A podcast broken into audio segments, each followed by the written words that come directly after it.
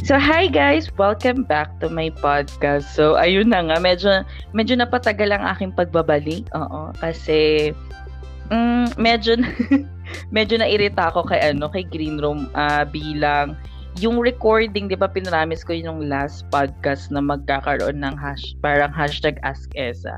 Nagkaroon naman kami ng session sa ano, sa Green Room. Ang nangyari lang is yon, nawala yung buong content. Ang galing. Hindi daw ma-retrieve ni Green Room kung nasaan yung recording. So, that's why medyo agit ako sa kanila. Wala ako sa wish ulit mag-reshoot or ay magre-record nung tawag dito nung nakaraang session. So, ayan. So, mag-move on na lang tayo. Tama. Dapat nag-move on tayo. Charing. So, for, to, uh, for today's episode, Um, uh, because it's election season na, so tapos na mag-file ng candidacy yung mga ano natin, yung mga susunod na leader for twenty twenty election, but it's not yet final. Marami pang pwede mangyari up until November fifteenth. So ayan, if you still have the chance guys, ngayon pa lang, early early pa lang ng ano ng podcast na to, I encouraging everyone na mag ano magparehistro na kayo kung hindi pa. Oo, mamaya ayan na naman tayo sa last minute kayo magpaparegister. Habang ano pa, habang medyo malayo pa, mailang araw pa, bago ang October thirty-first, ay magparegister na kayo. And, ayun. And so much for that. So, for, to the, uh, for today's uh, topic, it's all about our journey with my guest naman dito uh, of being politically aware. Kung paano nga paano nga namin na ano yung political awareness namin. Ayan. So for today's uh for today's episode, I have two guests. So ayan, so let's all welcome. Ayan ang ang suking-suki dito si Chie. Hello Chie. Hi Ezzah. Ayan. Hello din kay Direk and sa mga nakikinig sa yung podcast. So yeah, sa mga kudaers. Tama, sa mga kuda. Ayun ba yung fandom mo, sis? Kudaers. Sa mga may fandom. Yung tawag na lang sa mga sa mga kudaers. Ayan. Ayan. So, hi sa mga kudaers. Magandang gabi sa inyo. Well, ayun, quick introduction lang. Ako si Chie. And you know the rest. Well, hindi, pero and you know the si Chie. Yan, hello. Ayan, hi Chie. Ayan. And of course, ang pinaka-virgin, charing, dito sa ano, sa Kudaan with Ezzah. Or sa Chikahan sa Barangay. It, but let's all welcome Direk Joe. Hi, Direk! Hi, Ezzah! Hi, Chi! Which is true naman, no? Pinaka-virgin. Gusto niyo yun, no? Gusto niyo yun? Abetin ko, ako po si Direk, no? Mula sa Twitter, Twitter Spaces, isang alagad ng sining. Siyempre, alagad din ng dilim, no? Pare- pareho tayong alagad, no? So, uh, yan. Masasamahan nyo kami ngayong uh, pagtsikahan ng mga naging uh, naging takbo ng aming uh, political awareness uh, dito sa Kudaan with Ezzah. Yes, ayan, thank you so much Direk. So ayun nga, so ay guys, ayun na naman yung pag-uusapan natin for uh, for today's episode. So ayun nga, so it's our journey kung ano kung paano kami naging politically aware, kasi I think marami nagtatanong sa akin, especially yung mga youngsters, yung mga first-time voters, ganyan. Ayan si Chi, first-time voter niya, na kung paano or paano nagsimula. Kasi parang ang daming, syempre, takot. Kasi di ba alam naman natin kung ano nangyayari sa political climate natin dito sa Philippines. So, ayun yung mga ano. I think it's, par- sana makatulong, di ba, dun sa mga um, takot or walang alam kung paano mag-start, di ba? So, a- ako na dahil, dahil show ko to, hindi ako na mauuna, tama. So, ayan. So, for me, I think I am on the privileged side with this kind of ano, kasi nga, um, I am a P U P-ian. So, being a P U P-ian, na ano, na ano na ako tawag dito, na exposed na ako sa lahat ng ano, everything, uh, everything uh, related to poli- politics, ganyan. So, lahat ng eksena ng political, nakita ko na yan for, the, for my four years na tawag dito pag-stay sa P U P. So, I think my first ev- ever awakening, awakening talaga siya masasabi ko. Kasi, ano, tawag dito, yung first time kong makita way back twenty twelve, I think that's, yeah. twenty twelve, twenty eleven ata yun. I'm not so sure. So, no ano yung um I think that, that that's the second time na nangyari yung ano, yung pag uh, paghahagis ng mga ano, ng mga uh, ng mga upuan sa ano sa P U P, kasi kaya kaya ginawa yun. Okay, ito na. Ito na yung spoiler. Ito na yung ano kasi I think uh, ayun nga, kaya ginawa yun kasi ayun yung parang um, um part ng program ni Pinoy dati na parang one state university or colleges na lang per per region. So parang syempre, alam naman natin kung gaano kadami yung state university sa N C R. And among those ano S U C, ang maiiwan at maiiwan talaga syempre U P, 'di ba? So yung other nakasama namin like um like R P U, um P ano ay yung Iris, lahat yung mga likes na yung Philska and uh, and yung, mga, yung iba pa. So mawawala kami sa listahan ng mga S U C. And ayun din, para ayun din yung eksena na magtataas ng ano ng tuition fee sa P U P, so from twelve pesos na tataas siya hanggang three hundred to four hundred pesos per uni. So alam niyo naman kung sa ano talaga, kung masa at masa lang din talaga majority ng ano ng mga P U Pians talaga ay masa. So I think ayun yung naging uh, naging awakening ko. Kasi after that incident naman, naging ano, naging part ako ng academic org sa P U P, which is, ayun nga, yung J Phoenix P U P, and kasama yun sa bylaws namin na kailangan namin maging ano, non-partisan, meaning bawal kaming makisali or makilahok doon sa mga activities ng student council. So, or ng mga nag-a-an, mga aktivista, ayan. So, ayun yung nangyari nun. So, I think ayun yung pinaka-brief na ano, brief na start nung ano, nung aking journey. Then, after that, nung after graduation, ayan, doon na ako nag full-blown talaga. Like, nagpo-post na ako ng ano, ng mga something, ganyan. And, F Y I, kasama ako dun sa mga na ano, na red tag and nagkaroon ng mga dummy account last year. After the ano, after na maging law nung ano, tawag dyan, nung anti-terror bill. So, ayun. So, parang ayun yun nangyari sa akin. Then, ayun, hanggang ngayon, nagiging vocal pa din ako sa lahat ng ano ng, ng political stand ko and all. Ayan. So, I think it is I um the twenty twenty-two election is very important sa lahat. Not not only for the Filipino, for the Philippines, and also sa Pili- sa ano, Filipino youth. Kasi, tayo yung magdadala talaga ng eleksyon kasi we are the majority, and also syempre tayo yung mang, mostly yung sa atin yung mga gising na ganyan and yung mga vocal na din na parang laging na, na tayo nasasabihin na lagi tayo nagmamagaling and all. So I think that's it, that's my uh, my journey being politically aware. So, ikaw naman, Direk. Ang uh, pinaka parang uh, pagpukaw sa akin is the election uh, during uh, twenty sixteen. Uh, kasi ito yung election na una kong inabutan bago ko lumipad dito sa States. And mm-hmm. then, yung um, during the era of pork barrel scam. So, twenty thirteen to around twenty twelve or twenty thirteen, nung pumutok yung ano, pork barrel scam, no? Ito yung kay Janet Lim Napoles, yung pagsasama-sama ng korupsyon nila, Bong Revilla, ng mga malalaking pangalan sa Senado. So doon kasi medyo politically aware kasi ko during that time kasi um, napalaban ako ng school sa isang general information. So kailangan kong basahin lahat ng current events. So that time kailangan kong uh, isa-isahin yung mga impormasyon, no? So doon ko na na, na, na pagbulay-bulay na ganun na pala kalalim yung um, corruption ng Pilipinas. So kailangan nito, bata pa lang ako noon, medyo bata-bata pa ako noon, no? Kailangan ka ako dito ng pagbabago.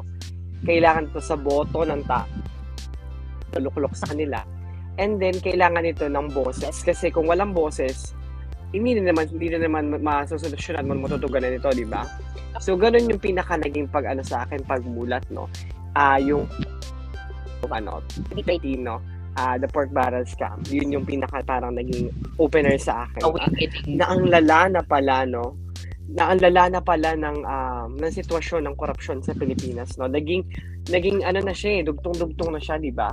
Hindi na siya katulad ng ibang ano, hindi na siya katulad ng simpleng korupsyon lang. Malala at malaking pera na, no, na dapat sa ikauunlad ng bayan. Pero ang nangyayari, sa ikauunlad ng sa, sa ikauunlad ng tao mismo o nasa politika mismo yung uh, nangyayari, hindi sa bayan, no. Yung mismong tao na nakaupo sa upuan, 'di ba? Yun lang naman yung akin. Yun lang naman yung naging ano ko, political awakening. So, parang sa ganun ako na nagising o nahamig, no? How about you, Chie? Andiyan ka na ba? Okay, so for me naman, uh, my political, ano ba, political awareness story has been, feel ko ano siya, it's a process. And it's still an ongoing process till now. Kasi feel ko, I'm still not yet that, ano ba, fully aware, no? So kung ano nga ba talaga yung nangyayari. Kasi, yes, I do know something. I do know what's happening. Pero feel ko, yung totoong kamulatan, kasi feel ko may mga ano pa ako, reservations when it comes to, mm-hmm. ano, to certain aspects. So, ayun, let's start with the very beginning. So, siguro, um, as, as a kid, ba't ako sa balita? Kasi, lagi akong member ng journalism or like ng campus paper namin since I was in elementary. So, nung elementary ako, lagi akong ano, sumasali sa mga editorial cartooning competition, sa mga, um, tawag dito, presscon yun, presscon yung term. So, nung elementary ako, nasali ako doon hanggang high school. So, high school lang ako naging, ano, naging official member ng campus paper, yung One Media sa Wan Sumulong High School. Ayan. So, naging ano ako doon, naging editorial cartoonist. So, lumalaban-laban ako sa mga cartooning din. Tapos, naging part din ako ng, ano, ng broadcasting team. So, naging news anchor ako doon. So, parang through that, parang, syempre, kailangan mong basahin yung mga idodrawing mo. Ang through that, nakakagather ako ng information sa, sa politics, about sa local news, through, ano, through reading newspaper. Yung first step ko, um, napapadala ko sa balita. So, after noon, um, naging college na me. Well, nung senior high kasi hindi, hindi ako naging member ng um, school paper. Kasi parang hindi siya na-offer sa amin noon. Pero, um, yun, skip tayo sa college. Parang, doon, mas namulat talaga ako, feel ko. Parang, naging in another level siya ng pagiging politically aware and pagiging outspoken ko when it comes to politics. So, ang nangyari kasi syempre, yun na, pag college ka, parang mas malaki na yung ano, mas malaki na yung gagalawin mong environment and mas diverse na syempre yung mga tao. Tapos parang, um, di ba, so, yun, sumali ulit ako ng school paper, tapos uh, sa, sa art section ulit ako. So, drawing-drawing ulit ako, ganun. Tapos, um, parang, doon ko siguro na-witness na may mga ano, may mga member organizations campus. So parang yun na may may issue noon, naalala ko may issue noon about sa ano sa tuition tuition hike. Tapos nakita ko may mga mas mas organization sa labas ng campus na nagrarally para ano para hindi matuloy yung tuition hike na yun kasi syempre maraming maaapektuhan. Tapos naalala ko noon parang may ira nga ako na parang hindi hindi ako ganun ko-open when it comes to protests and mobs. Sabi ko, parang may post ako sa F B na nabalikan na sabi ko, uh, ba't kailangan pa mag-rally? So parang, yun nga, sabi ko, hindi siya hindi siya nagme-make sense kasi wala naman kayong ma- magagawa dyan, wala siyang change na madudulot, ganun. So parang siguro kasi at that time feeling ko ano, at that time feeling ko, conservative ako at things ganun issue. Tapos parang sa hindi ko makikita sa sarili ko dyan. Tapos, ayun nga, comes college. So, parang, yun na yung ira nga, marami ako na-meet ng bagong tao, mga members sila ng mass orgs. Tapos, doon din yung time na um, naging active ako sa social media, sa Twitter. So, alam naman natin na Twitter is a very active zone when it comes to, ano, to political discussions, sa paglalahad ng opinions about certain topics, ganun. So, parang naging active ako doon and through um, reading several opinions. So, parang, unti-unti namulat ako, ganun. So, parang, naging peak nga ng pagiging mulat ko is yung pandemic. So parang syempre, doon na talaga natin naranasan or doon natin talaga nakita kung gaano kapangit yung administrasyon. Kasi feel ko, doon talaga tayo naapektuhan. Kasi aminin mo natin o hindi. Minsan may mga bagay na kapag naapektuhan na tayo, doon tayo nagre-react. as for me, ah, parang yun yung nangyari sa akin. So parang through that, sabi ko, ay oo nga, mali, mali ito. Though, yun nga, parang sabi ko before na mulat na ako sa mga injustices, pero parang through the pandemic, doon lang talaga ako naging mas naging outspoken. So parang, ang nangyari, um, umattend ako noon ng Mañanita mob, yun yung pinaka-first protest ko. And then, ano, and then, ayun, yun naging first protest ko, tumakas lang ako rito nun sa bahay kasi hindi ko alam kung paano ko sasabihin um, kila mama na, uy, pupunta akong rally, ganun. Kasi for sure, hindi sila papayag. Kasi pinag-awayan namin before, ayan, yan, nag-away kami before ng mom ko nung may nakita siyang post ko about kay Duterte. Kasi yung mom ko nun, pati, yung lola ko rather, ano siya nun, D D S. So, ayun, Duterte, Duterte supporter siya. So, parang post ko sa Twitter, sa F B, sa F B. Niya, wag na gagawin yun kasi mapapaaway raw ako, mapapahamak ako, gano'n. Tsaka sabi niya sa akin noon, parang official line talaga na, ikaw na lang kaya magpresidente. So sabi ko noon, eh hindi, Tinak- ginusto niya, tumakbo-takbo siya dyan, gagawin niya, gawin niya dapat yung trabaho niya. So parang, ayun nga, so since may lamat na kami when it comes to political discussion sa bahay, hindi ko in-open sa kanila yung mga gano'ng usapin. So kapag magrarally ako, talagang tumatakas na ako, magpapaalam ako na, uy, ganito, pupunta ako sa, ano, sa friend ko, ganyan, may photoshoot kami. So, ayun, parang yun yung excuse ko nung pumunta ako sa Mañanita. Tapos parang nung pumunta ako sa uh, pumunta ako sa Mañanita map, parang nagulat ako nun sa ano, sa parang sa sa rally, ano, environment. Uh, sa environment, sabi ko, wow, parang ganito pala dito. Sabi ko, medyo magulo siya, pero at the it's that may isang basic. So parang andun yung fear ko na May, may, may mga police, ganun. What if mahuli kami? Tapos pandemic din nun. Sabi ko, what if makauwi ako ng virus or or makahawa ako, ganun. Andun yung fear. Pero parang nangingibabaw talaga sa akin nun yung, ano, yung feeling na, oh my God, ang saya. Na parang, I'm doing something na very important sa future generation or for our for our generation din. Parang ganun. So parang, through that experience, mas pinili ko na na, ano, na parang maging politically involved when it comes sa mga ganyang usapin. So parang ayun, um, sumali na ako ng mass organization which is Panday Sining since very artsy-artsy naman ako and nakita ko yung sarili ko dun. So parang through uh, mass orgs din and through several discussions, ayun, mas mas nakakatulong siya sa akin na mas maging aware. Ayan, open na tayo ng Twitter spaces about kind of this, um, this kind of topics. Mga kasama natin, mga tibak talaga. Ayan, si kasamang Chad, nakakasama natin sa Twitter spaces. May mga nag-share na mga experiences nila. So parang ayun, I'm learning talaga. Parang sabi ko nga kanina, yung, yung political awareness ko is still an ongoing process. Ayun. Yun, diba? Alam, ayun nga. So, nakita natin na iba-iba yung ano, iba-iba yung naging awakening natin and all, diba? So, ayun naman. So, parang kayo, ano naman yung parang ma-advise dun sa mga taong, ano, mga taong natatakot, ganyan, or feeling nila hindi pa enough yung ginagawa nilang efforts to support.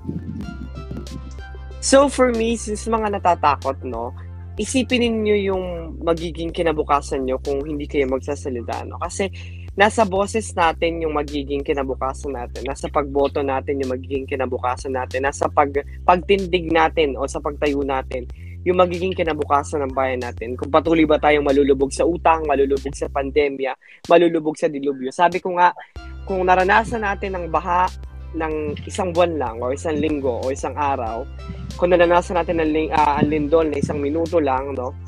At kung maranasan natin ang mga buhawi o kung ano pa mang kalamidad, pag binoto natin yung maling tao, daig pa nito ang pinagsama-samang bagyo, sunog, baha, lindol, tsunami.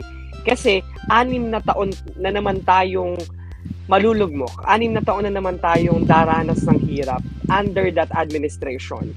So, kailangan nating uh, tumindig, kailangan na nating magsalita kasi um, sabi ko nga, di ba, kung hindi tayo pipili ng posisyon o ng kulay ngayon, no, kung hindi tayo pipili kung sino yung tao na, na anuhin natin, parang kinakampihan na natin yung, yung ano, kinakampihan na natin yung administrasyon, di ba? Um, kapag hindi ka pipili ng, uh, ng kulay, kung magiging neutral ka pa lang din, o magiging neutral ka, ka lang din, no, parang pinipili mo na yung administrasyon. Kaya ngayon pa lang dapat alam mo na kung ano yung kulay mo. Ngayon pa lang dapat alam mo na kung sinong boboto mo dahil doon mo malalaman kung uh, ano ba yung pagkatao mo. Doon mo malalaman kung ano ba yung mangyayari sa kinabukasan mo kung man- mananalo siya.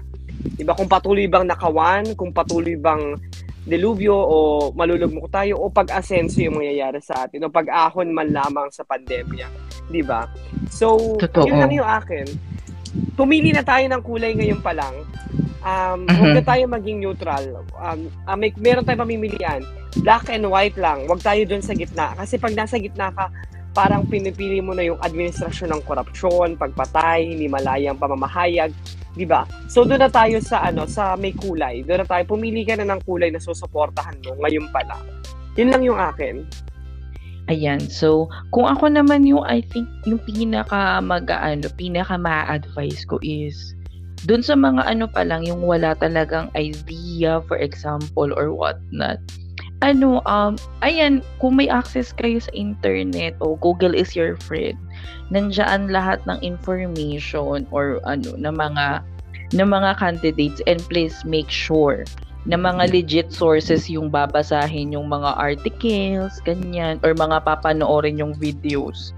Kasi, uh, o, lalo na kung, for example, kung tawag dito, kung um, bias yung mga nagiging yung mga nababasa nyong article or whatnot. Ito, for example, maghanap kayo ng produce, mostly ng mga international na ano, na mga producer. Ayan, meron ako nakita about kay Marcos uh, from Bloomberg. Uh, meron, um, I think may mga iba pang uh, news agency na non-Filipino yung gumawa ng mga articles about it. Ayan, yung ano, uh, yung Kingmaker, kung gusto nyo mapak- mapa, mapanood yun, I think available na siya sa ano, sa sa online, ayan. And also, ay, ayun yung isa nyo mga pwede, kung hindi pa rin kayo, ano, kung hindi pa kayo desida, desidido doon sa mga magiging candidate nyo na kakampihan. So, ano naman, pinaka-official naman, I think, na pilian na magaganap dyan is Uh, sa fifteen pa kasi magi-eliminate pa sila doon sa I think um more than ten ata yung nag-file for president. So ayan, so hin- ano, iilan lang naman yung lumalabas na mukha ng official, pero let's still wait after um November fifteenth kasi nga alam nyo na mamaya may gumamit ng ano, pinagbabawal na technique, ang summoning technique, charing, o yung substitution na ano na option from sa Comelec. So, we, we still not sure kung ano yung mga pwedeng maganap till November fifteenth. So, after that, you can search uh, each candidate. So, doon na tayo maging critical sa pamimili ng mga candidate nyo. And then also, if, ano, if yun nga, if may takot kayo or whatnot. So, ano, um, I think, lahat naman ay lahat naman ng mga small efforts nyo, kunyari kung hindi man kayo ma-post online, if you're talking naman doon sa pamilya nyo na na mga ano na alam yung mali yung pinaniniwalaan nila or what, kasi I think it is ako kasi ngayon parang ako hindi ako takot mawala ng friends. I mean, kahit sabi mo napakatagal ko ng friends yung mga yan, I don't I don't really care na din kahit sabi mo mga kamag-anak ko yan, kasi ano eh, parang test of character or or morals na rin yung nagaganap ngayon eh. Why? Because these people na parang tumatakbo is alam mo yun, parang questionable based on their characters, morals, and then yung mga past decisions nila. Ano eh, hindi naman natin ala- alam mo yung marami eh, eh, maraming kandidato yung may hawak talaga na red flag, tama. So, I think isa yun sa pinaka-ano natin, dapat um, i-check din. So, ayun nga. So, yung pagiging, ano nyo, kahit yung mga baby steps yan or what na, hindi man kayo sumali sa mob or, or talagang maingay lang kayo sa social media because we're still in the pandemic. Ayun nga, kasi parang I can feel and I I think na ginagamit nila yung restriction ng pandemic para i-, i ano talaga tayo, i-hold sa mga kanya-kanya nating bahay. So, it's still ano, uh, it's still uh, count naman yung mga efforts nyo. And if you really want to go to the mob, ano, mag, ano, vac- ano magpa-vaccine kayo, ayan. Kung gusto nyo, ayo, para may additional ano din kayo, uh, protection if you really want to go to the mob. And ayun naman, sa nakikita naman natin lagi sa news, pinapractice naman nila yung social dis- distancing. Hindi kagaya ng mga campaign meetings ng ibang kandidato, mm-hmm, may mga na- namataan na walang social distancing doon sa mga pa-meeting nila. So, I guess, ayun, be critical doon sa mga ganun. So, ayun, ikaw naman, Chie, ano yung maa-advise mo sa kanila? Siguro, ano, ayan, so ang ma-advise ko dun sa mga taong hindi pa ganun ka-ready or like, syempre may takot sa kanila um, na magsalita against the government. I think that it's valid to be scared, especially na very rampant na yung red tagging nowadays. And ayun nga, pinapatay or pinapatahimik talaga ng masa yung mga nagsasalita laban sa kanila. Diba? Kasi takot yung ano eh, takot yung... Let's admit it, takot talaga sa atin yung gobyerno. Kasi alam nilang nasa atin naman talaga yung kapangyarihan. So, tinitake advantage nila yung kapangyarihan nila, yan, yung militar, yung pandemya, para hindi tayo makapagsalita. Pero, ayun, gusto ko lang i-validate na valid yung fear nyo. Kasi ako, maski ako na lumalabas, takot din ako eh. Diba? Pero, yun nga, you just have to find the courage to, siguro, um, to speak slowly or like, alam mo yung kahit yung mga, um, opinions lang na ilalabas nyo sa pamilya nyo. Parang, yun nga, small steps. Yung paghahamig sa family members nyo or yung pagsasalita tungkol sa politics sa hapagkainan, sa dinner time, or tuwing kasama nyo yung mom nyo, yung family nyo. Big step na yun. Kasi parang nahahamig din natin sila at some point. And natatanggal natin yung taboo when it comes to political discussion sa family na hindi naman siya kailangan maging heated debate. So, ayun. So, parang, syempre, um, nagagets ko rin yung mga takot mag-post online. Kasi may nakausap nga ako before. Sabi niya, hindi daw siya basta-basta makapost online kasi may business sila. So, parang may restaurant yung friend ko. Sabi niya, tatakot daw siya makapagsalita online about the government kasi yun nga, baka may masabi siyang mali, maapektuhan yung family business nila. And I get that. Sabi ko nga sa kanya, syempre, um, in this kind of society na very capitalist, di ba, parang, we can't blame the people if they need to prioritize what they need to prioritize, di ba? Parang, um, syempre, may papakainin silang ibang employees, gano'n. So, need talaga niya mag-ingat. So, I get that. So, parang, ayun nga, sabi ko, parang big help na para sa amin ng mga kumikilos yung alam namin na hindi na namin kayo kailangan kamigit. Kasi, even though hindi kayo nagsasalita, alam namin na nasa side namin kayo. Parang, alam nyo yung tama at mali, alam nyo na mali yung ginagawa ng gobyerno. So, big step na yun para sa ating lahat. Na parang, pag dumating yung araw na nahanap nyo yung tapang para lumabas, para magsalita, at least, yung sasabihin nyo, tama siya. Hindi siya yung um, maling, hindi siya nasa opposition side na ano na iniiwasan natin. Hindi mali yung ideology. So, ayun. Lahat ng steps on the way there ay, di ba? Small steps ay progress pa rin. Ika nga. So, ayun lang True. naman. Yes. And ayun nga, additional lang na uh, hanggat nasa democratic tayong ano, kind of government because um, tawag dito, Uh, democracy is for the people, by the people, from the people. So, ayun. So, lahat yun talaga nakacentric dapat sa atin. Hindi dapat siya nakacentric or nakasentro sa mga sa mga iilang tao or sa mga politiko. Okay, guys? So, kahit sabihin mong ano, um, yes, yung may mga outside na ang tawag dyan, mga negosyo. outside. Mm-mm. At, and also, tawag dito, yung mga outside influence na naririnig nyo kahit sa amin or sa ibang tao, nasa sa inyo pa rin kung paano nyo siya hihimayin, sasalain, and pa- kung paano nyo papakinggan yung mga bagay na to. Kasi there are many types of truths na nagaganap ngayon sa lahat ng social media, sa lahat ng social networking sites. So, di ba, ayun, magkakaibang, ano, magkakaibang truths, pero alamin nyo dapat kung paano pa... ano tawag Kapactual. dito? Kapactual Oo, siya. Oo, and also kung ano yung mga naka-backup na ano. Kasi ang dami ko nakikita sa TikTok na ano, scrap the history books, scrap the archives and all.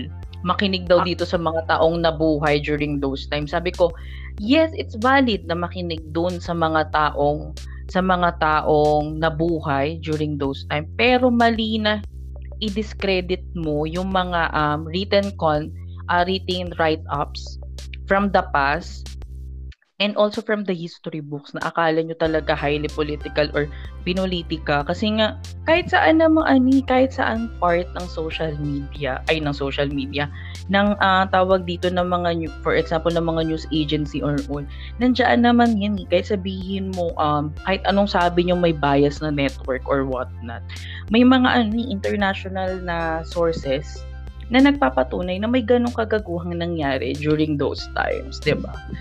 No, ano, oh, oh. Kaya hindi natin pwedeng sabi, tsaka may mga ano din, kung pinaglalaban nyo yung mga tawag dito, yung mga taong nabuhay those times na kumakampi dun sa kabila, or kumakampi na tamay or ma- maganda yung nangyari sa buhay nila during martial law, tanongin nyo, tanongin nyo, nasan po ba kayo during those times? Kung sila kasi ba yung syempre, tumindig, diba? Oo, kasi there, there are two sides na nangyari, may opposing power nung na- during those times, diba? Siyempre, may mga nakinabang. O, kasi may mga nakausap na akong ganyan. Yung pamilya daw nila kasi nakinabang nun. Kaya, kaya, kampi sila. E, paano yung mga um, namaltrato? Ayun, yung mga may napatay. Mga human violation, mga napatay, na mga na-trauma during those times. Mm-hmm. Kasi paano ano naman ba? Sila? Diba? So, hindi natin pwedeng ikansela yung isa't isa. Ano? Pero, magstick ka pa din doon kung kung yung yung sinasabi nila is may mag-back up no ng ano kasi doon nga din masusukat yung privileges nyo during those times, diba? Ayun yung laging ano kailangan nating isipin. Oo, diba? Tapos mm-hmm. yung mga pinaglalaban nilang mga ninakaw, o diba? Wala walang ma walang ma walang ma-check o maibabalik na nakakaba ng bayan kung walang ninakaw. Walang ah, makikitang, walang makikitang ito. Ebidensya kung walang ninakaw, di ba? Ganun kasimple lang naman ang lohika nun. Kung wala kang logic sa utak o kung wala kang, wala kang ganun sa, sa, iyong, uh, sa iyong utak, hindi mo maintindihan yun na walang ninakaw o kung walang walang nakuha kung walang ninakaw, di ba? Yun lang naman yun. Eh, may minakuha, eh di may ninakaw. Yun lang naman, yun lang naman kasimple yun, di ba? Kung patuloy ka pa rin maniniwala sa rehimeng yun, e eh, patuloy ka lang nagpapa, nagpapaloko at nagpapaalipin sa diktatorya nila, di ba? Tama, oo, di ba? Na parang, ang ano lang na, ang ano lang na, bakit may kailangan, number one, bakit kailangan maibalik ng mga ano, kailangan silang isolid mga yan, alahas, oh, paintings, pera. Lahat ng mga valuables na ano, oh, oh. Billions of dollars, ayan. Saan ano, ko titingnan mo? Di ba? Yung, yung sweldo pa lang ng Pangulo last time, hindi na, hindi ka makakabili ng ganun kamahal na alahas. The pink diamond itself, ganun kamahal yun. Tapos ang sweldo mo lang ganun. O, paano, paano, paano na lang, di ba? And also, paano ka makakapagpatayo as a hobby ng, ng isang safari from, uh, from South Africa papuntang Palawan, Kalawit, Palawan, para lamang may paglibangan si Bongbong. Ay, nala, nag-name drop ako. Chere, charing. Ayan, diba, na parang sinasabi, nakakatawa lang kasi nung sinasabi nila na masyado pa silang bata ni Aimee nun. Eh, Diyos ko. Eh, kung makikita mo yung mga eh. footage. Diba? Yes, yun, ayun nga, parang mga footage and mga photos nila during those times. Malalaki na sila, dalagat binata na sila. Diyos ko, may hawak pang ang baril si ano, nung ano eh, habang abang tawag doon, nangangaso. Nakangaso. Ang lalim mo nangangaso. Ayun. And Mayaman then also si Aimee. Ka pa, diba? Totoo. Tapos, ano, tapos si Aimee nun is leader ng mga S K chairman ata. I'm not so sure about that. Pero yun nga, leader siya ng mga youth nun. And kung makikita nyo, kung sino talaga yung bata doon, si Kris Aquino ate. Si Kris Aquino. Siya yung talagang baby girl talaga niya, siya lang doon. Dinamit na yung boses niya, diba? Yung yung tingdig ni Kris Aquino, alam mo nang malalamon pagdating ng araw, di ba? Which totoo. Is, hindi naman tayo, uh, itag na tayo nilang dilawan, pero hindi po kami dilawan. Mamink-mink po kami. Mamink-mink po kami. Pero, yun lang naman, no? Yung nagtampo, yun eh, nung yaman. Kumbaga, ayun nga eh. Naman sa'yo duma- dumaan yung dugo, ikaw yung nakakuha nung ano, nung pinagpagura nung dugo, di ba? And, ka, ay, ito lang kasi yan na. Eh. Ito kasi yan, uh, for me, siguro kung magkakaroon sila na ano, alam mo yun, ng redeeming factor na pwede nyong i-cancel yung sinasabi nyo na ang kasalanan ng tatay dapat hindi isa, ano, parang hindi dapat isisi sa anak. I think, magiging okay sana yung ganyang naratibo kung ang nangyari is, number one, etong mga anak yung talaga nag-initiate na ibalik kung ano yung kinuha ng mga magulang nila na napatunayan naman lahat. Ano, ilang ilang corruption cases na ba yung ano binataw kay kay kay Macoy at also kay Imelda sa buhay nila, 'di ba? Para ano pa bang ano pagpapatunay yung kailangan nating gawin. So ayun, 'di ba? Parang sa akin kung may ganung factor, siguro doon lang ako magkakalakas ng loob na parang sabihin yung ganung ganung ano ganung statement. Pero kasi ang nangyari, in-enjoy nila eh. Nakita naman natin na in-enjoy nila yung totoo, ganung buhay. Namuhay sila and ng marami talag- eh. Oo, 'di ba? Parang paano, 'di ba? Pa natatandaan ko yung sabi ng isang ano eh. Um, mm-hmm. Isang sabi niya sa ang ano, dalawa lang ang paa ng tao pero siya ang daming sapatos. Ano ka, alupihan? Lagyo ba? Segtipid ka, girl. Diba? Doon pa lang yung rangya pa lang ng pamumuhay niya dati. Though, naging ano siya, naging mukha siya ng kagandahan. Pero, hindi siya, hindi siya kagugustuhan at kamumulatan ng tao, no? Naging monarkiya ang Pilipinas during their time. Diba? Parang mo- mo- isa silang monarch. Kung hindi sila ah, napabagsak, patuloy na mag- mag- mag- magiging dinastiya yan. Tama. And then, diba, tala parang pinag, ano, um, naging laughing stock yung eksena ni Imelda na nag-feeling siyang royalty with the royal family sa U K.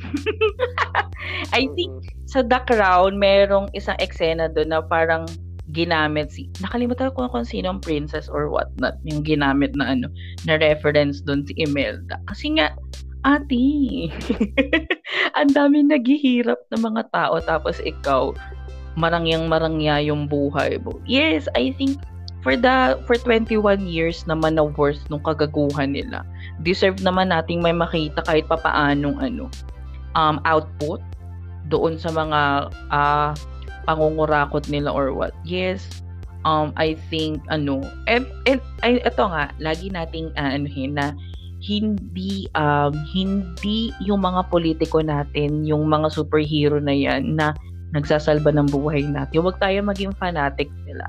Hindi ito, ano, hindi ito mga artista na may mga fandom, ganyan.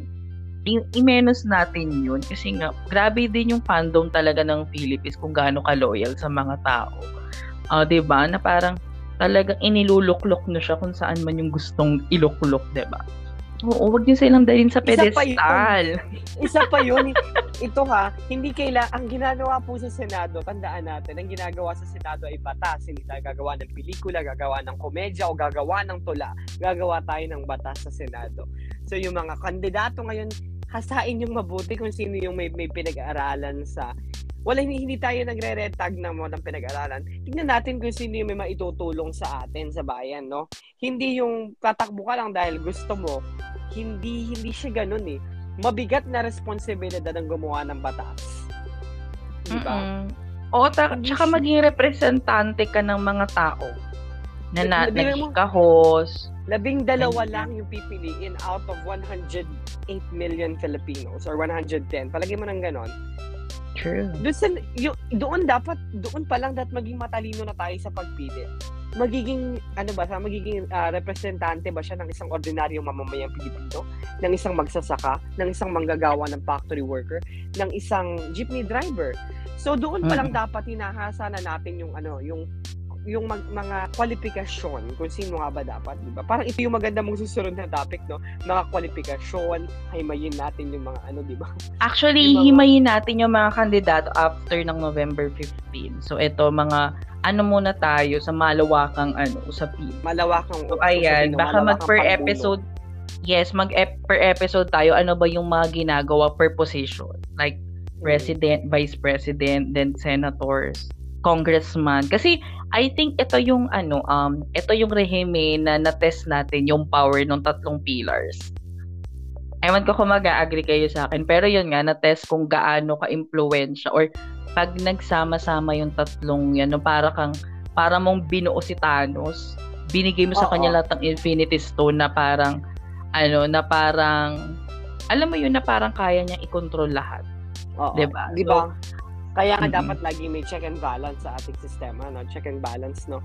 Katulad ng C O A, hindi walang ang C O A, a Commission of Audit, uh, an audit, tama yep. ba? Commission on Audit. Hindi yeah. siya naka-under ng sangay ng uh, executive, kahit ano, legislative o judiciary. I- hiwalay siyang sangay, no? Kasi dito mo mahuhuli, dito natin makikita kung sino ba talaga yung nagkukurang. Diba? Yeah. So, doon natin, doon mo pala makikita yung check and balance sa sistema ng Pilipinas. So, isa siya sa yep. magandang, ano, magandang ano ng Pilipinas, sa Commission on Audit. Kasi doon mm. lumalabas na, talagang ano. Pero doon nagiging bulag-bulaga naman pagdating sa sa sangay ng uh, kudikatura sa kanang legislatura. Kasi inaman ang mga nag-ano, inaman ang mga nagde-decide, no? Nagbibigay desisyon sa kung kakasuhan ba yung taong to o hindi, di ba? Kasi kung hawak mo yung uh, yung um, judiciary branch, uh, branch, hindi mo siya makakasuhan ng ganun-ganun lang, di ba? Kasi ipagtatanggol mo to eh. Ibabasura mo yung kaso. Kasi nga hawak mo siya, di ba? So, kumbaga dapat hindi, hindi kumbaga dapat kung uh, kung Democrats ang ano, kung Democrats ang uh, House, dapat ang Senate ano Republican para nag nagko-kontra yung labanan nila, di ba? Ganun siya dapat. Hindi siya dapat Democrats lahat, ano siya. Kasi hindi naman magiging timbang. Dapat meron pa ring ano, meron pa ring uh, tamang balanse sa sistema ng ano natin, gobyerno, kasi hindi siya ngayon ganun kakongkreto yung sistema ng check and balance, kasi nakikita natin ngayon sa sangay pa lang ng executive, napaka napaka ano napaka paano to napakahirap anuhin um, i-balance eh, kasi kontroladong kontrolado siya ng malala, di ba? Tama, oo, kasi ayun nga ni parang ayan katropa ng C O A ang C H R, di ba? Kung kung ang mga ordinaryong Pilipino, police yung nag-aano ng law may ano ano nung tawag nag-law enforcement. And yung mga sino ka, 'di ba, parang kanino tayo magsusumbong pag yung mga official naman yung mga may human yeah. rights uh, violations. So C H R naman yung, yung Commission of uh, Human Rights yung oh, nag-under yes. noon. Kaya eto yung mga uh, outside nung pillars kasi 'di ba parang ayun yung magiging question dun, diba? Sino yung question dun sa mga tao na nandun sa pillars na yun? So, that's why nandoon yung mga, nandoon yung mga ahensyang yun, diba? So, that's how our, ano, government works. Ayan. So, diba, parang doon pa lang, pag sinerge mo yung ano, ma- marami ka ng mabubuong conclusion, mabubuong tanong sa sarili mo kung ano ba yung talagang nangyayari, and being observant sa lahat ang nangyayari na ano, na na nangyayari sa sa ano natin, nangyayari sa Pilipinas ngayon. Ayan. So, ikaw, Chie, may additional inputs ka ba? Pero ayun, no, uh, siguro uh, yun lang yung akin na maging ano tayo, maging matalino tayo sa pagboto ngayon, no. Vote wisely. Sino nga ba si Wisely? Kilalanin natin kung sino si Wisely. Sabay-sabay natin yeah. kilalanin si Wisely. Pero ano, ganun lang. Uh, maging matalino tayo sa pagpili, no, dahil nasa kamay natin, nasa, uh, sabi nga sa kanta, yung hintuturo na ma- nagagamitin natin sa panulat, ang siyang, ano, ang siyang magiging kinabukasan natin. So, kung ano man yung itatapat mo doon sa bilog na iitiman mo sa darating na twenty twenty-two, anim na taon natin itong paghihirapan. Anim na taon na magiging delubyo ng Pilipinas kung hindi maganda ang, o hindi tama ang pagpili. Sa kumukundi na naman sa, sa panig ng kabila, though nakasuporta kami sa panig na yon, kung magkakaroon man ng palya, hindi rin kami mag-aatubiling questionin at uh, umalsa. Kasi ganun naman dapat talaga. Marinig sana ang tinig ng taong bayan, di ba? Hindi nagbibingi-bingihan ng gobyerno, di ba? Yes, oo. Yeah, feeling ko importante, mahalaga na magsalita tayo and gamitin natin yung karapatan natin para magsalita, kasi unang-una karapatan siya, di ba? It's uh-uh. it's our freedom to speak. Um, tuwing nagigipit tayo or like naiipit yung karapatan natin, dapat talaga sinisigaw natin siya para marinig ng mga nasa pwesto at kung sino man yung dahilan kung ba't nagigipit yung kalayaan na yun. So parang sinabi nga sa akin nung professor ko nung college, tayo raw, tayo yung masa, tayo yung fourth estate. So yung press, news media, parang sila yung medium natin para makita yung mga nangyayari. And ayun, um, sa panahon ngayon na parang tinatanggalan nga ng laya yung pamamahayag, di ba, mer- yung operation na nangyayari, parang importante na tayo yung mag-expose sa mga nangyayari sa paligid media. So parang mahalaga na gamitin natin yung kapangyarihan na yun kasi ipapaalala natin sa sa mga nandoon sa pwesto na tayo yung naghalal sa kanila, tayo yung nagluklok sa kanila sa pwesto, na sa atin yung kapangyarihan na yun. And kaya natin dapat alisin sa kanila yun anytime we want. At especially kapag hindi, hindi nila ginagampanan yung trabaho nila at nagkukos siya ng mas lalong pahirap sa atin. Tama. Tama. Uh-huh. Oh, that, I agree with that. No? Dapat talaga, no, ang kapangyarihan ay nasa taong bayan. Wala ang, ang kapangyarihan ng ano ng pagtanggal na nasa taong bayan talaga. Kung hindi ka na deserving sa, sa spot na binigay sa iyo, dapat matulin kang tanggalin. Totoo, oo naman. Ay, hindi kasi, ay, I think nandun nga pa rin sila sa yung mga ano natin, most of our, yun nga, bilang lalaki. So, matataas yung ego ng mga yan. So, I think, isa yan sa mga, ano, isa yan sa mga uh, effect doon dahil ayaw nilang, ayaw nilang aminin na nagkamali sila, na may pagkukulang sila, na dun sa mga ginagawa nila. Alam mo yun, nasa sarili silang bubble na they felt or they feel na tawag dito na tama pa rin yung ginagawa nila without properly checking without properly checking kung ano man yung nangyayari talaga, like as in. So better na maayos natin yung mga ganong um ganong pananaw or ayusin natin yung mga ganong lente sa pagpili ng mga susunod nating mga leader, ganyan. 'Di ba? Na parang, ano lang eh, tawag doon, na parang hindi na tayo uli ma-dog show, Diyos ko. Kasi nga, and also pala, if you want to, ano, to, to encourage, ev- ano naman, yung mga iba, I think, ayan, ito yung pinakamatitip ko sa inyo. Actually, nakapost naman na to sa TikTok ko, kung, kung hindi nyo pa naririnig, so, syempre, sabihin ko na. So, ayun nga, parang, nung, uh, I think last time kasi we have a Twitter Space session, about kung paano tayo mang-engage ng mga tao outside Twitter. So, yun nga, number one, um, talaga kailangan natin i-engage yung iba sa ibang social networking sites kasi nga, um, maraming, ano, maraming mm, kabalag, ano, kababalaghan. Charing, maraming mga bagay na mali na kumakalat sa ibang platform. So, isa yun. And also, ayun, I think, ayun, isa pa doon is find your common ground doon sa pag-uusap nyo. And, yun, kasi pag nahanap nyo ng common ground, ayun, pareho na kayong open to listen from each other's point of view. Na importante yun sa inyo. Kasi ikaw, hindi ka dapat maging ano, paladesisyon or paladikta sa mga tao na gusto mong um, hamigin or i-encourage na kumampi sa'yo, diba? And also, yun nga, be as respectful as possible. Kahit anong tapang or kahit anong um, sama na ng sinasabi or ad hominem man yung mga sinasabi nila sa'yo, huwag mong ibalik yung ganong klaseng energy sa kanila. Kasi madidiscourage mo lang sila. Kaya, please avoid using, I just want to educate you. Kasi, ating mga hindi naman mga bobo yan.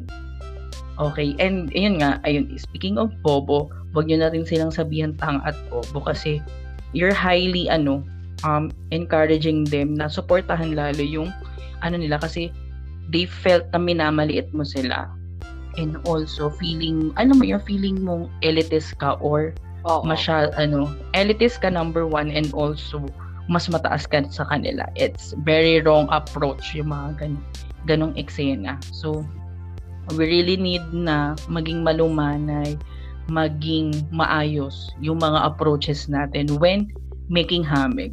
Make napaka-konyo ko doon sa maging making hamig. Kalma- maging kalmado tayo no pagka ka, maging kalmado oh, lang pagka pagka meron tayong nakakausap. Kalmado oh, oh. lang. Timplahin oh, natin. Okay. Kung, kung kaya nating ano, kung kaya nating magbigay ng facts, like tanungin natin sila um, by giving them facts, no? Gawin natin sa kanila. Nagtatanong ka pero binibigay mo sa tanong yung to- katotohanan. So, pag mm-hmm. pagsasagutin na nila, maiisip nila kung totoo yung sinasabi nito. Yan. Hindi natin sila, hindi natin sila pinipilit. Sila na itong makakapag-isip na tama yep. yung binibigay nating informasyon. Di ba? Katotohanan, di ba? Yeah, mas, ayun mas, yung may isa mga nila, mas mainam yung nasa katotohanan ka kahit kukunti ang naniniwala kasi man nasa kasinungalingan, pero pero ano, ang dami naniniwala pero kasinungalingan, di ba? Tama, di ba? So parang ayun nga na ano, um, kasi pag, ano, tawag dito, ayun nga, ayusin nyo yung mga approaches nyo. Huwag kayong palaban lagi, Diyos ko. Huwag kayong agit din.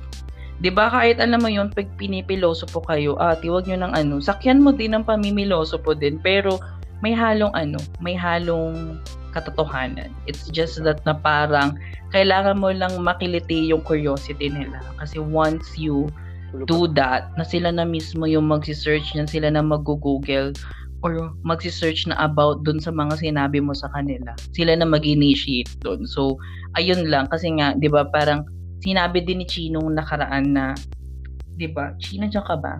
Na walang pinanganak na mulat. At walang pinanganak na tumitindig agad. Di ba?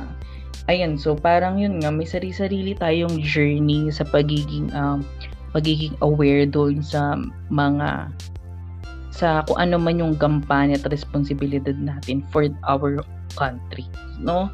Na parang hindi porket ano, hindi tayo yung la, laging sinasabi nila, lagi kasi kayo nagrereklamo, hindi kayo na, na kontento. I mean, di ba pag ikaw ba pag sakto or tama yung um tawag dito, sakto or tama yung natatanggap mo or na uh, ano mo na na mga tulong or mga allowances nyo, for example, kung tama naman yung allowance, magrereklamo ka ba? Syempre hindi. I think kung maayos yung pamamalakad, tapos hindi ka nahihirapan sa buhay, i-check, number one, i-check mo muna yung privilege mo.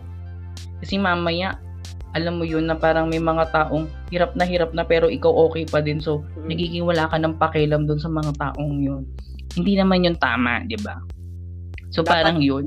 May malasakit ka pa rin sa ibang tao. No? Hindi na dapat nakasentro sa sarili, sa sarili natin. No? Hindi, hindi dapat tayo self-centered na tao. Dapat selfless tayo. Sa yeah. Pagka nangahamig tayo, always be selfless. Kasi doon natin malalaman kung kung uh, kung yung privilege ba natin ay kapantay no sa kanila, di ba?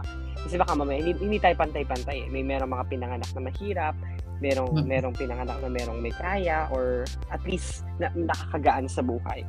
So, hmm. hindi natin mararamdaman yung mga bigat na yon. Yung mga makakaramdam nun, yung mga nasa laylayan ng lipunan. Sabi nga ng ating uh, ng ating uh, B C A presidente, no? Nasa laylayan ng lipunan ang kailangan nating ano, um, tulungan at iangat ang buhay, di ba? Ah, oo, di ba? So parang ayun, para kung ganun ganun yung way ng pag-iisip mo, siguro hindi niyo na maano. Ito ito sinasabi natin the most holistic way. Alam mo yun, yung parang pwedeng imaginary na society namin na lahat tayo nagkakaintindihan.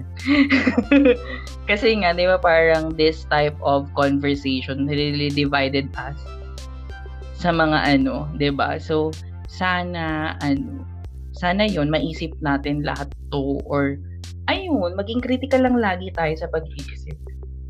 Ganyan. So feel ko lang din nabanggit nga ni Direk na sabi nga niya, di ba, dapat nagmamalasakit tayo. And I think that, oo, importante na, na yung panggagalingan dapat nung um, pang-i-inform natin or pang-hahamig is from the malasakit talaga. Kasi tandaan natin na gusto natin ng progress kasi hindi lang dapat para sa atin but for everyone, di ba? Kasi nga yung pangahamig, it's not an individualist action, it's a collective action na parang kailangan hindi lang ikaw yung mangahamig at hindi dapat mangahamig ka kasi naka-self, nakasentro sa'yo na uy, kailangan kitang hamigin kasi need ko umangat.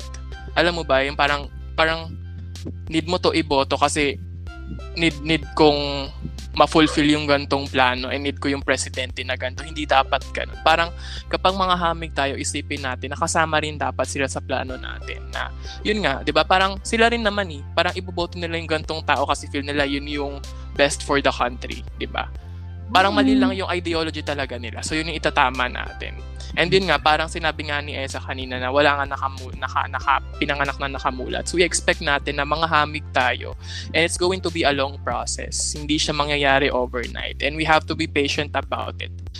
And we just have to be there for the person to help them na imulat yung mata nila. Hindi tayo mag-i-impose sa mga information na kailangan nila malaman. Kasi for me naman, yun nga, information is a privilege. Pero may ka- may kakayahang umunawa yung tao sa sarili nilang kakayahan. Alam mo yun, parang sometimes they just need ano, parang kailangan na ng catalyst siguro, or parang um, yun nga, yung mag-i-engage sa kanila sa gantong usapin para sila, sa, sila mismo yung maghahamon sa sarili nila na, na ano, na malaman na ganito pala yung nangyayari, ganun.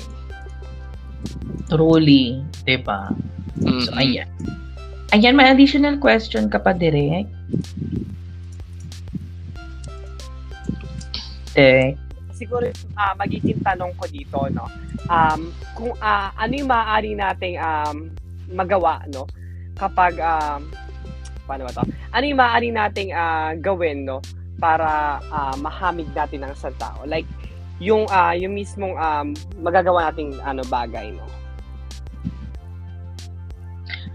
Ako siguro yun nga, ayun nga, maging persistent ka lang doon sa ano, sa panghahamig nyo, kausapin nyo. Kasi ako naman, sa family members ko naman, actually dito sa bahay, kami na lang naman ni Mama yung boboto. Wala na si Papa. So, dalawa na lang kami. At hindi rin ako nahirapan bilang Bicolana.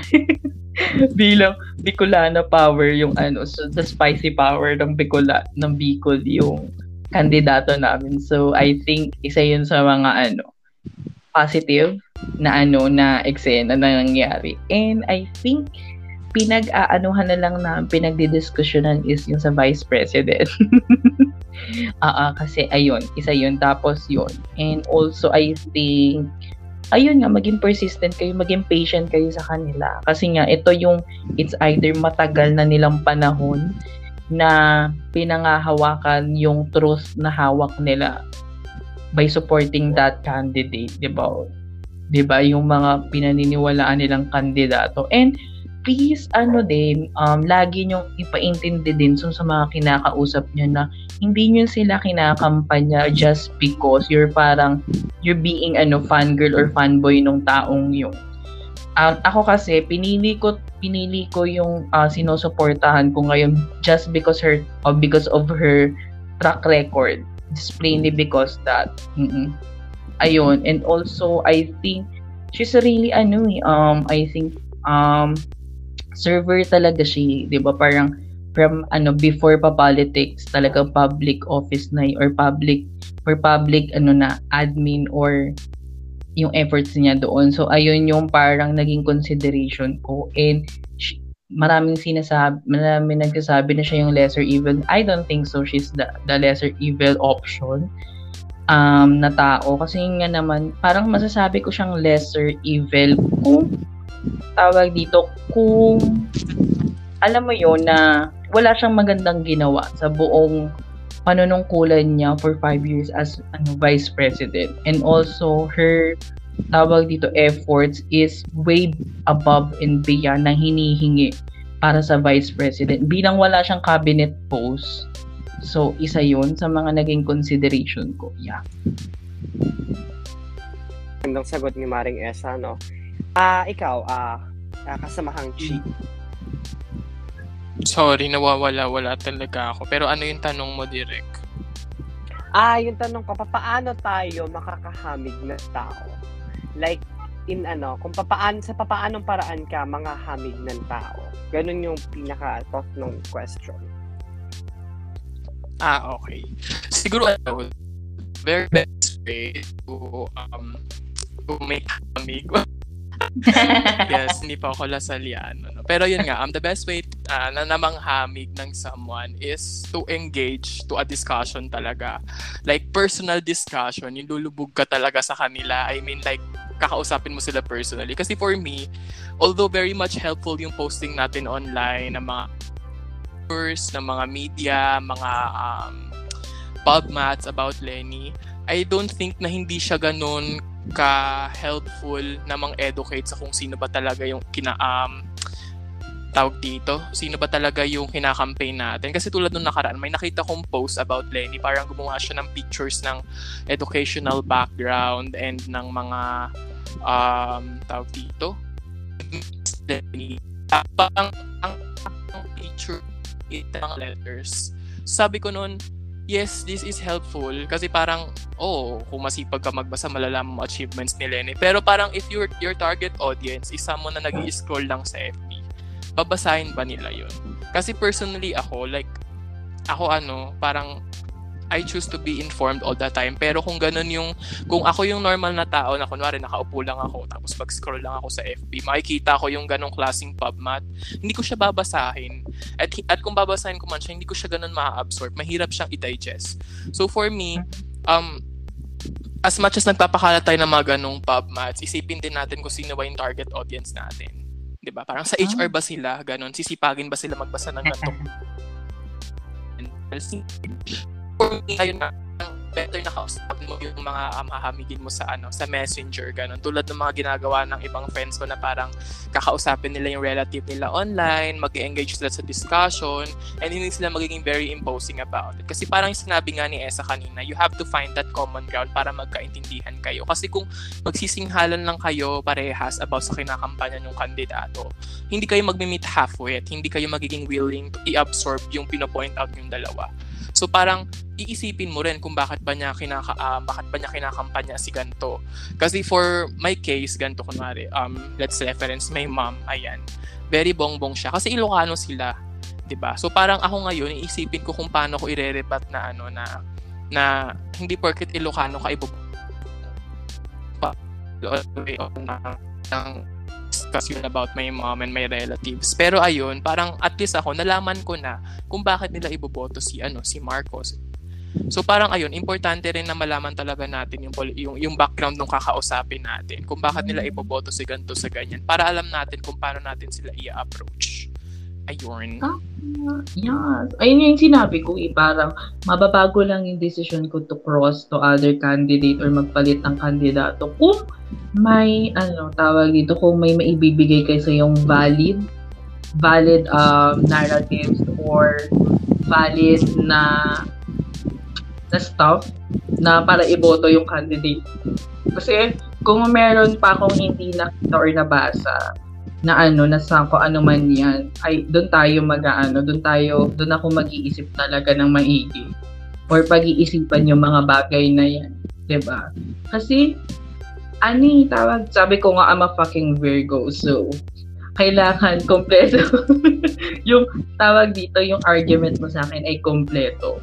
Kompletos recados na hindi na kaya na um, hihingian, na ihingian ng tawag dyan, ihingian ng resibo. Kailangan ko makita with, ano, with receipt lahat ng arguments mo. Kasi it's either nagawa ko na yung uh, nagawa ko na yung part na yan or ano, ayun, kung nagawa ko na yung part na yan, kailangan mo, kailangan mo akong talunin doon sa exam. Oo, ayun. Ikaw naman, Chi, ikaw, final question for ano? For for our discussion. Ano yun? Final question. Ano yun? May, kahit anong question, eh. Oh, no, huling tanong, Chi, para sa uh-uh. uh, discussion. Okay. Siguro ano na lang, um... Hmm. May tanag-isip ako bigla. May maganda ba akong itatanong? Ay, sige, mag-ano na lang tayo. Like, quick ano, quick campaign session, ganun. Wow, may pagganon.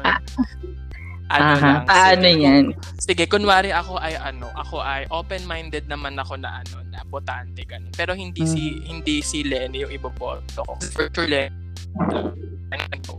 Ganun. Second something with Leni. Okay, ulitin mo lahat ng sinabi ko. Dahil hindi ka namin narinig. May lahi ba akong Ellen? May lahi ba akong Ellen? Naiintindihan ko yung sinabi ni ano, na, naiintindihan ko pero pag sa recording, hindi yun maririnig. Like as ayun in. Ayun lang. Basta kung ano yung naririnig natin direct, ayun yung lalabas sa recording. Chi, ah, ulit, pakiulit yung final question mo. Chi? At nawala na naman si Chi. Si Chi, alam na naman si Chi. Diyos ko. Chi, di uling ba yung ano? Mukhang ikaw ang kailangan ng pag-unlad ng wife. Ayan na. Malis na siya si Bakala, no? Babalik daw siya. Papaano? Nakakat mo ba tayo? Ikakat mo itong chikahan natin. Talaga. Ah, hello? Ikakat ko naman yung mga ano, in between. Ayan, Chi, ulitin mo yung lahat ng sinabi mo for the final question. Sige, sige. Ayan. So, ayun nga, parang sabi ko mag-ano lang tayo. Hindi siya question, pero parang gusto ko lang like makarinig ng ano, ng kung paano nyo ikakampanya yung ano, yung, yung manok nyo for this election. So, parang kunwari ako, diba, ano, open-minded naman ako na botante. So, I'm not into any sides yet. So, if like bibigyan kayo ng thirty seconds to campaign for Leni, anong uh-huh. ichichika nyo sa akin? Okay, go. Kaya na mawala, Direk. Ah, uh, dilagay mo naman ako sa hot seat, no, Ezzah? Actually, uh, okay lang kung gusto mo ako. Yan. Oh, sige, ikaw na muna, Ezzah. Ikaw na ah, muna, Ezzah. Para naman makompose ko pa yung akin. Ayan, kunyari nasa TikTok ako. Eme. Ayan, so ako siguro, I will vote for Leni just simply because siya yung laging nandyan. Pag kailangan siya ng taong bayan, nakita natin yan kahit wala siyang cabinet position. Um, nag-perform uh, above and beyond doon sa hinihingi ng position niya. Vice President, just an F Y I sa lahat, is mostly ang pinaka-importante niyang role is to to assume the position of the President, period. Ayun lang. Kung ano, and also, is uh, pag binigyan siya ng cabinet post, doon lang siya magkakaroon ng isa pang function. So, ayun yung uh, main reason ko to uh, to vote for her.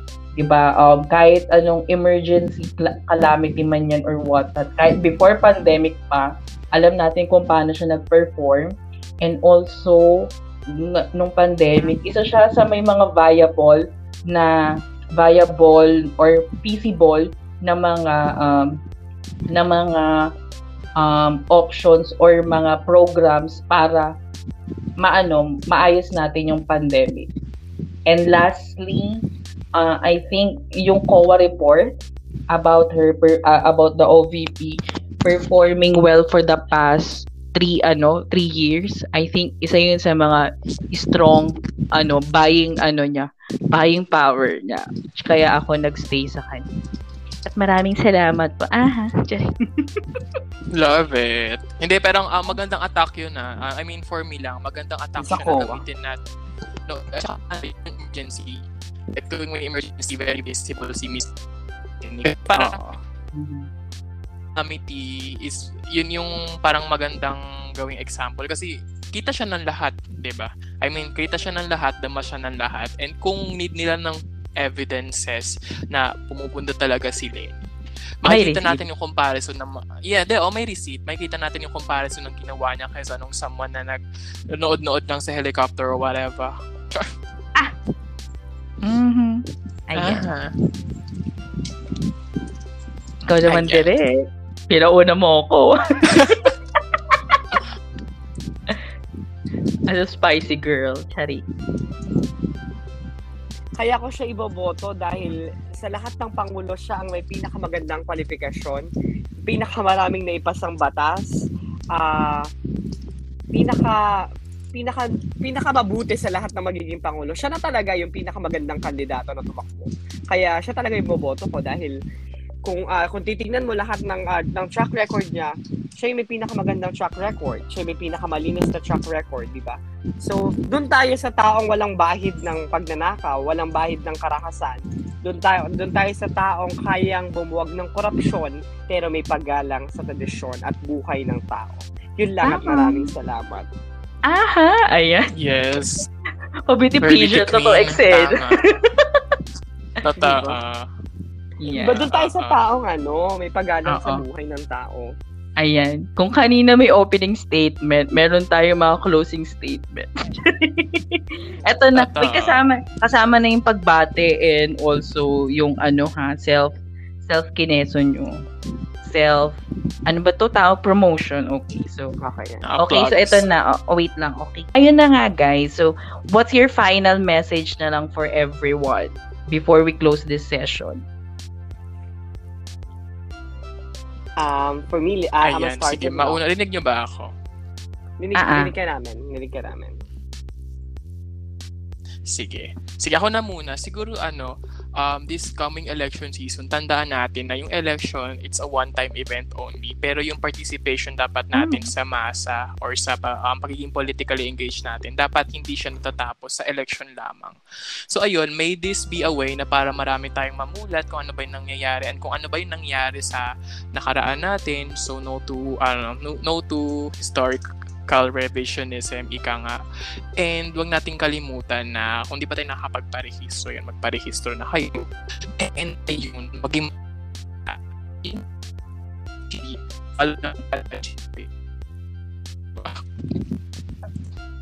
ayan. So, ikaw naman, Direk, final message. Ah, pa- para sa akin, no, uh, sa darating na eleksyon, ito yung pagkakataon natin para pumili ng, uh, ng Pangulo.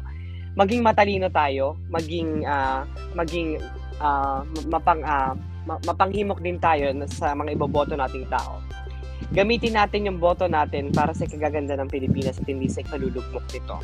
Piliin natin ah. yung tao na kaya tayong kaya tayong ipagmalaki at uh, kaya kaya tayong ipaglaban sa ibang bansa at hindi tayo tatraidorin.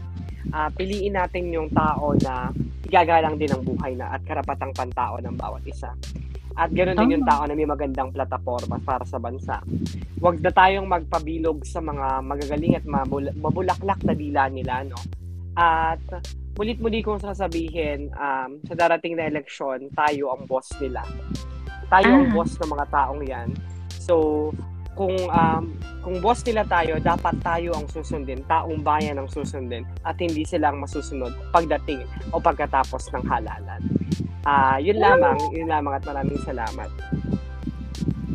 Ayan, so, uh, promotion.